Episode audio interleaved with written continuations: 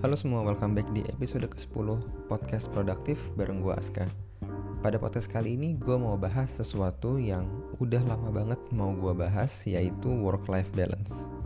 Gue yakin banyak teman-teman yang saat ini udah bekerja sering mendengar istilah ini. Nah, gue nggak tahu ya dengan kalian tapi pada saat gue pertama kali mendengar konsep work-life balance Gue beranggapan bahwa hal ini sangat tidak realistis karena justru akan membuat gue tidak produktif dan saat itu sulit sekali untuk merealisasikannya.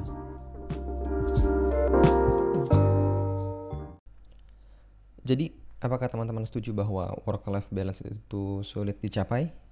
Supaya kalian memiliki background ini tentang sudut pandang gue tadi terkait work-life balance, gue mau share dulu apa yang gue pikirkan pada saat pertama kali gue mendengar istilah work-life balance. Jadi, gue sendiri pribadi memulai karir gue sebagai konsultan di salah satu teknologi consulting. Uh, setengah dari pekerjaan gua saat itu terkait dengan implementasi ERP. Sebagai konsultan implementasi ERP, kita terbiasa untuk bekerja hingga larut malam, bisa sampai 12 jam sehari. Sehingga untuk seseorang yang baru lulus, gua pasti dengan idealisnya bekerja sangat keras, ingin membuktikan diri gua sendiri. Sampai akhirnya gue mendengar istilah work-life balance itu muncul. Pada saat itu, di pikiran gue adalah bagaimana mungkin gue bisa work life balance. Setiap hari aja pulang jam 10, jam 11 malam. Pekerjaan pun gak ada habisnya itu pun. Belum Sabtu Minggu gue masih harus bekerja.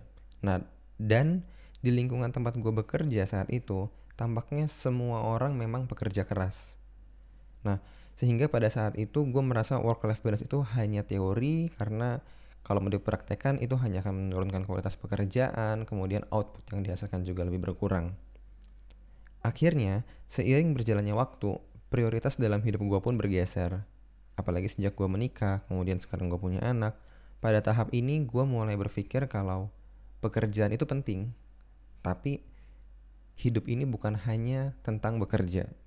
Sehingga secara bertahap, gue mulai mencari pendekatan yang lebih cocok, yang lebih berimbang antara pekerjaan dan kehidupan pribadi gue. Oke, okay, sebelum gue bahas lebih jauh, di sini gue mau disclaimer dulu. Uh, eh, gue sama sekali tidak menyalahkan atau menjudge apa pun kalau ada teman-teman yang uh, misalnya bekerja 9 to 5, tenggo, atau bahkan ada dari teman-teman yang bekerja 60 jam plus-plus dalam seminggu. Uh, karena gue paham nih, prioritas setiap orang itu beda-beda.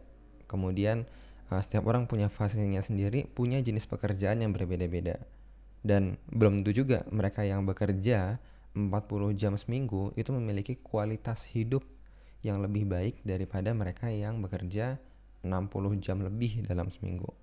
Nah, selain itu uh, terkait dengan podcast ini karena pembahasan work life balance itu bisa melebar ke banyak hal. Uh, jadi pada podcast kali ini gue hanya akan share bagaimana pandangan gue tentang work life balance dan efek work from home terhadap work life balance. Uh, seperti biasa ya, uh, eh, gue mau share dulu uh, historicalnya apa itu work life balance. Jadi istilah work life balance pertama kali tercatat di tahun 1970-an, hampir 50 tahun yang lalu di UK dan US. Secara umum work life balance itu adalah bagaimana seseorang bisa menyeimbangkan waktu bekerjanya dan juga waktu pada area lain di kehidupannya. Nah, dari penjelasan tersebut, bila work-life balance mau diimplementasikan secara teoritis ya, seperti tahun 1970-an pada tahun 2020 seperti sekarang, maka jelas tidak mungkin. Uh, tahun 1970-an pekerjaan itu udah selesai ketika kita uh, meninggalkan tempat kerja. Oke. Okay? Sedangkan di era teknologi digital seperti sekarang, pekerjaan itu pasti akan selalu mengikuti kita.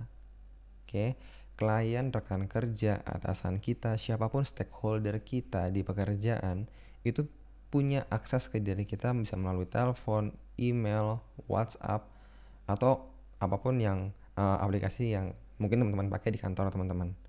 Begitu pula dengan keluarga kita atau orang-orang terdekat kita. Mereka pun sekarang bisa dengan mudah menghubungi kita pada saat kita sedang bekerja di kantor.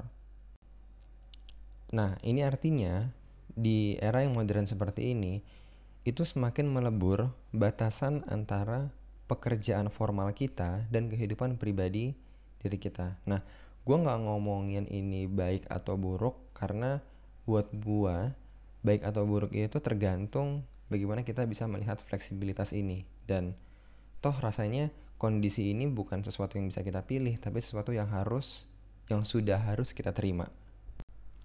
Lalu apa sih alternatifnya dari work life balance? Nah, untuk di era modern seperti ini sebenarnya ada beberapa konsep pengembangan dari work life balance yang kalau gue nyebutnya gue lebih suka pakai istilah work life integration. Nah, konsep ini sih juga dikenal dengan istilah lain kayak work life harmony atau work life uh, blend. Tapi prinsipnya gini, di era modern memisahkan antara pekerjaan dan kehidupan pribadi itu adalah sesuatu yang hampir mustahil dilakukan. Nah, memiliki ekspektasi untuk uh, menyeimbangkan antara kehidupan kantor atau kehidupan pekerjaan dan kehidupan pribadi yang mana merupakan konsep yang udah berusia 50 tahun itu jelas nggak mungkin. Maka kesimpulannya work life integration adalah goal atau ekspektasi yang lebih realistis untuk dicapai. Berbicara tentang work life integration, maka gue nggak setuju kalau misalnya ini dipahami sebagai uh, kesempatan untuk kita bekerja di mana pun, kapan pun, selama apa pun. Ya sambil kita melakukan pekerjaan lain dengan orang-orang terdekat kita. Bukan.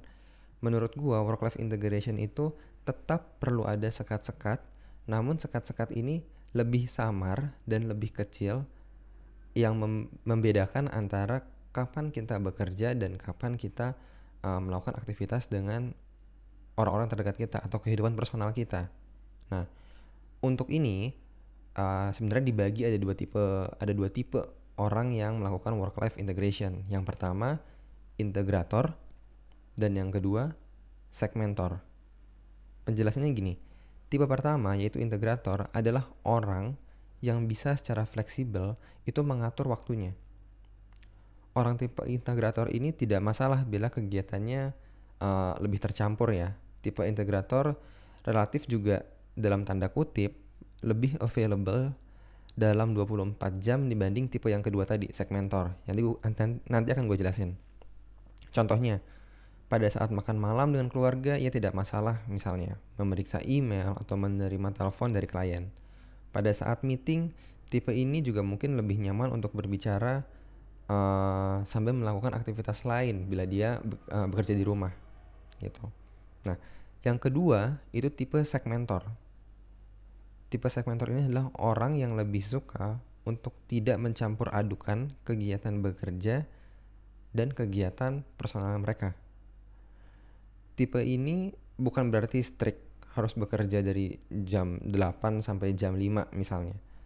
Bukan, tapi tipe ini willing untuk bekerja di luar jam normal hanya saja ia tidak suka bila kehidupan pribadi dan pekerjaannya tercampur jadi satu waktu. Contohnya, pada saat dia uh, makan malam dengan keluarga, maka ia akan memilih untuk tidak membuka email. Kemudian pada saat dia meeting, dia akan minta ke anggota keluarganya, misalnya ketika dia kerja dari rumah, untuk tidak uh, mengganggu. Oke teman-teman, pada saat podcast ini direkam, Indonesia masih dalam kondisi darurat COVID-19 dan gua pun bekerja dari rumah saat ini. Uh, sejak awal gue pribadi sih udah lama menerapkan konsep work life integration dan ketika gue harus bekerja dari rumah pun gue dan istri itu akhirnya membuat uh, time boxing supaya waktu kita itu bisa synchronize dengan baik.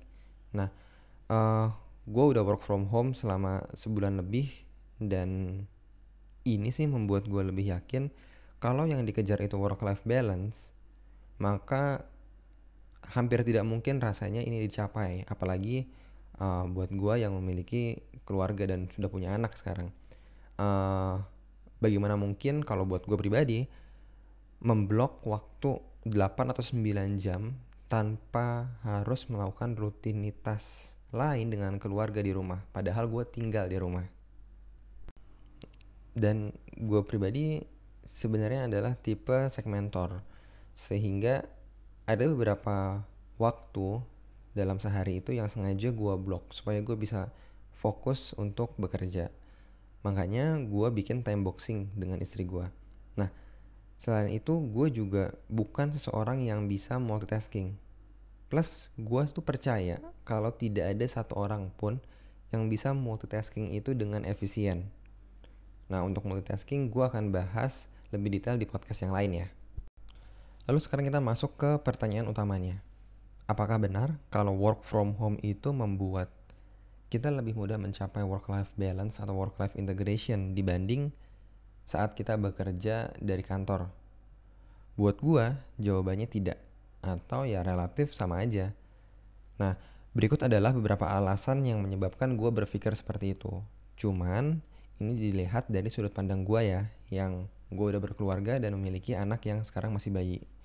Pertama, sekarang perlu adanya perubahan kebiasaan dan adanya masa transisi di mana kita harus menyesuaikan kembali cara kita bekerja. Dan ini walaupun hanya masa transisi, tapi ini terjadi di seluruh uh, pihak baik dari gue pribadi, keluarga gue di rumah maupun seluruh rekan kerja dan klien termaksud ya kalau misalnya ngomongin komunikasi dengan rekan kerja atau dengan klien komunikasi sebelumnya mudah atau relatif lebih mudah lah untuk dilakukan karena kita bisa diskusi uh, face to face kalau saat ini kita harus rely pada online communication dan banyak banget yang bikin uh, komunikasi secara online itu tidak seefektif komunikasi face to face. Yang kedua, jenis distraction yang terjadi itu sebenarnya hanya akan bergeser aja. Kalau yang tadinya di kantor mungkin uh, adanya ad hoc request yang tidak terkait dengan pekerjaan, kalau di rumah yang terjadi distractionnya misalnya di rumah ada TV, kalian mungkin uh, kerja dari dapur, which is punya akses langsung ke uh, makanan yang ada di dapur, kemudian kalau yang udah punya anak mungkin anaknya uh, minta diajak main maupun kondisi lingkungan sekeliling rumah. Dan yang ketiga keterbatasan fasilitas yang tersedia. Bila sebelumnya di kantor kita memiliki koneksi yang stabil kemudian kemudahan untuk ngeprint serta fasilitas penunjang lain dengan bekerja di rumah fasilitas tersebut belum tentu sama. Dan tentunya harus ada kompromi ya dan cara kita bekerja itu juga pasti harus disesuaikan. Oke, mungkin buat teman-teman yang uh, masih tinggal sendiri atau belum berkeluarga, kalian bisa jadi lebih fokus. Tapi buat kalian konsep work life integration itu sebenarnya juga bisa berguna juga karena bagaimanapun mengalokasikan 100% untuk bekerja itu adalah hal yang mustahil menurut gue. Nah, dengan mengimplementasikan konsep work life integration ini setidaknya membantu teman-teman lebih memperhatikan area personal kalian seperti kesehatan. Jangan sampai karena tidak adanya batasan yang jelas, kita merasa bisa bekerja dari jam 7 pagi sampai jam 11 malam tanpa henti. Apabila itu prioritas kalian, maka tidak masalah. Jangka panjang, gue nggak menyarankan. Namun bila ada prioritas lain di hidup kalian sekarang yang tidak kalah penting, maka buatlah batasan yang lebih jelas dan maksimalkan waktu kalian sebaik mungkin untuk menghasilkan value yang tertinggi untuk hidup kalian, bukan cuma untuk pekerjaan. Memang sih, dari sisi produktivitas, kita bisa lebih mudah menjadi produktif karena lebih banyak waktu yang uh, kita miliki sekarang kalau work from home ya. Seperti misalnya uh, waktu perjalanan kantor itu udah pasti sekarang nggak ada. Namun buat gua produktivitas itu tidak hanya dilihat dari output pekerjaan, tapi juga bagaimana produktivitas personal dan juga hubungan dengan orang-orang terdekat kita itu bisa kita bangun juga. Nah, bila kita produktif dalam bekerja namun mengorbankan hubungan dengan keluarga misalnya di rumah, buat gue pribadi value atau nilai yang dihasilkan itu tidak akan maksimal dalam jangka panjang.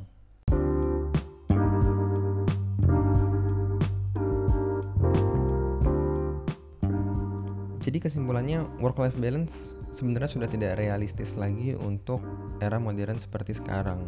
Bahkan saat bekerja di rumah pun sebenarnya tidak berarti secara instan kita bisa membagi waktu kita 50-50 antara bekerja dan kehidupan personal.